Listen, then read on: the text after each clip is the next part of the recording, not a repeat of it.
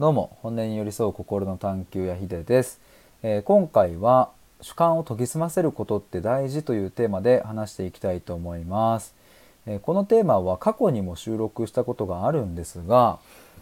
つい最近ですね、メンバーシップのライブの中でもこの話題が上がってきて、ちょっと改めて今の僕の言葉で整理したいなというふうに思い直したのと、プラス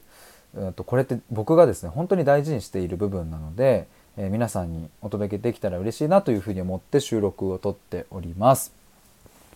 最初に1点だけなんですが、来週の7月19日の火曜日の夜9時半からですね KT さんとコラボライブをやります。イエーイ。テーマはですね、政治です。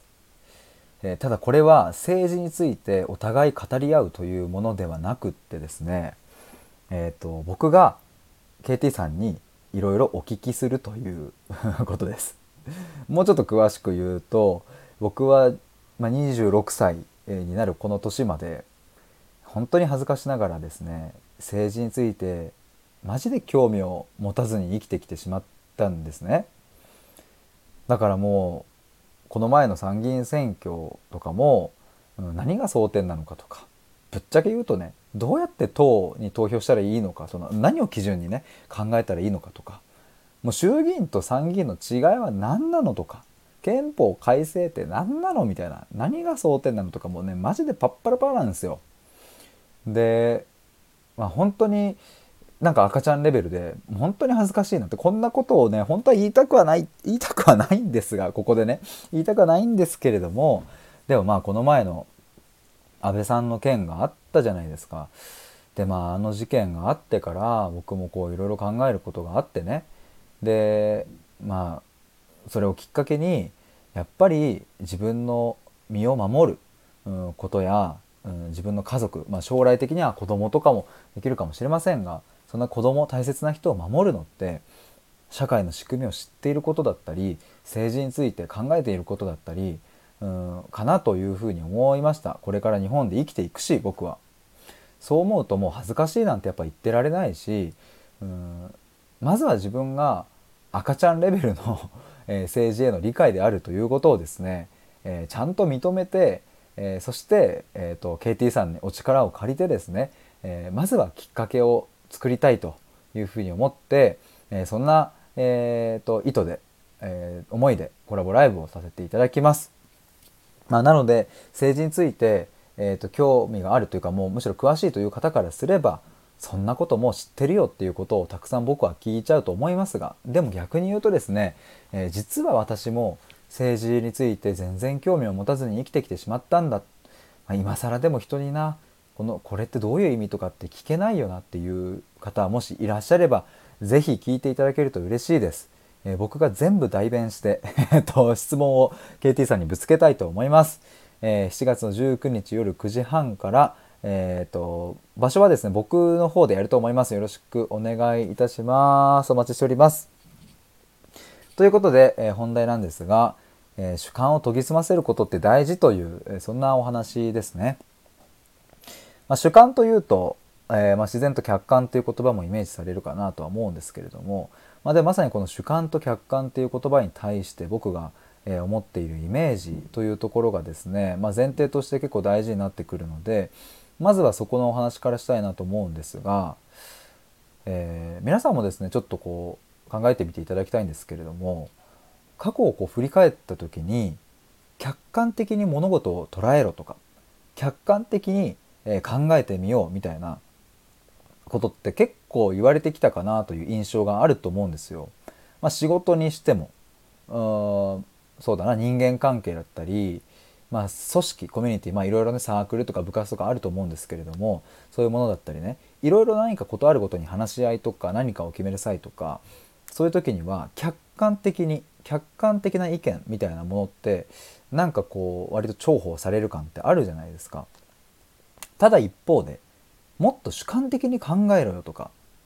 ってあんまり言われないですよね、今まで。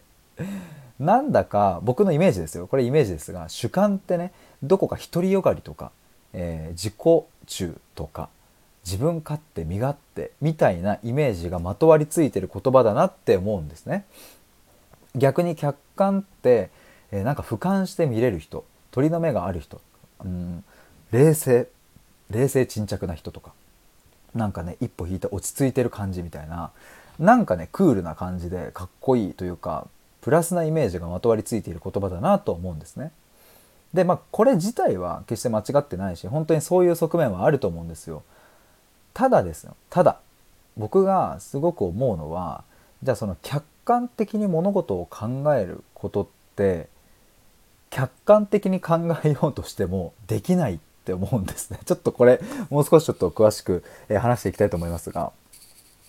そもそも主観と客観って何かというと、本当に簡単に言ってしまえば、主観は俺はこう思う、私はこう思う、自分はこう考えますっていうね、主語が自分にある、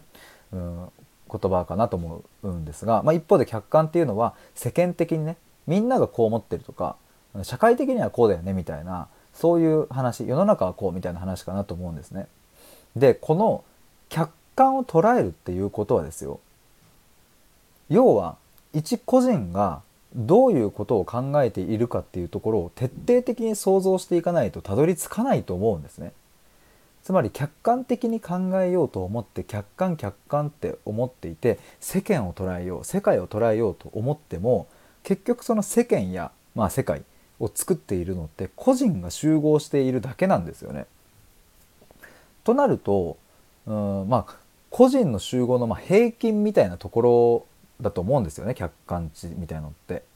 でも個人のそれぞれの意見を知らないと平均も取れないじゃないですか。っていくとね、もちろん物理的にはこの世界の全ての人の、主観を全部自分が知るなんて、そんなん不可能だから、不可能なんですけれども、でもね、もうちょっと待てと。そもそも自分の主観ってちゃんと捉えてるかっていうところがめちゃくちゃ大事だと思うんですね。自分の主観も捉えずして、世間の客観は捉えられないっていう、ところが、僕の中での思っているところです。で、この主観を研ぎ澄ませていくっていうのはですね、言ってしまえば、俺はこう思っている、私はこう思っているを、粒度細かく、粒度でいいのか細かく、具体的に解像度高く、捉えていくことだと思います。だから簡単なところで言えば、じゃあこの目の前にあるラーメンを食べてみて美味しいっていうのは、まだ抽象度が高いですよね。ただ俺はこのラーメンをこういうふうに捉えて、こうやって、この部分が美味しいと思うみたいなふうに、細かくこのスープのこの味のこの部分がいいみたいなことをですね、それ今ラーメンの話でしたが、例えばじゃあ仕事においても人間関係においても、いや俺はこういうふうに考えている、なぜならこうだからっていうところを自分の経験に紐づけたり、価値観みたいなところから、それをちゃんと自分が信じられている状態みたいなところかなというふうに思うんですけれども、なんかそれをやった時に初めて目の前にいる人の主観を理解できるんですよね。つまり例えばじゃあパートナー間での対話とか、親子関係での対話とかあると思うんですが、自分の主観を分かってないのに相手を分かるっていうのはなかなか難しいもんだと思うんですね。逆に言えば自分の主観がちゃんと理解できていて、私はこうだ俺はこうだが分かっていた時に、相手がどう思っているかも、いい意味での比較ができたりして、ずれなく捉えることができたりする。で、その時がまさに主観と主観がこう重なり合ってたりぶつかり合っていたりする時なんですが、その回数をたくさん積んでいくことによって、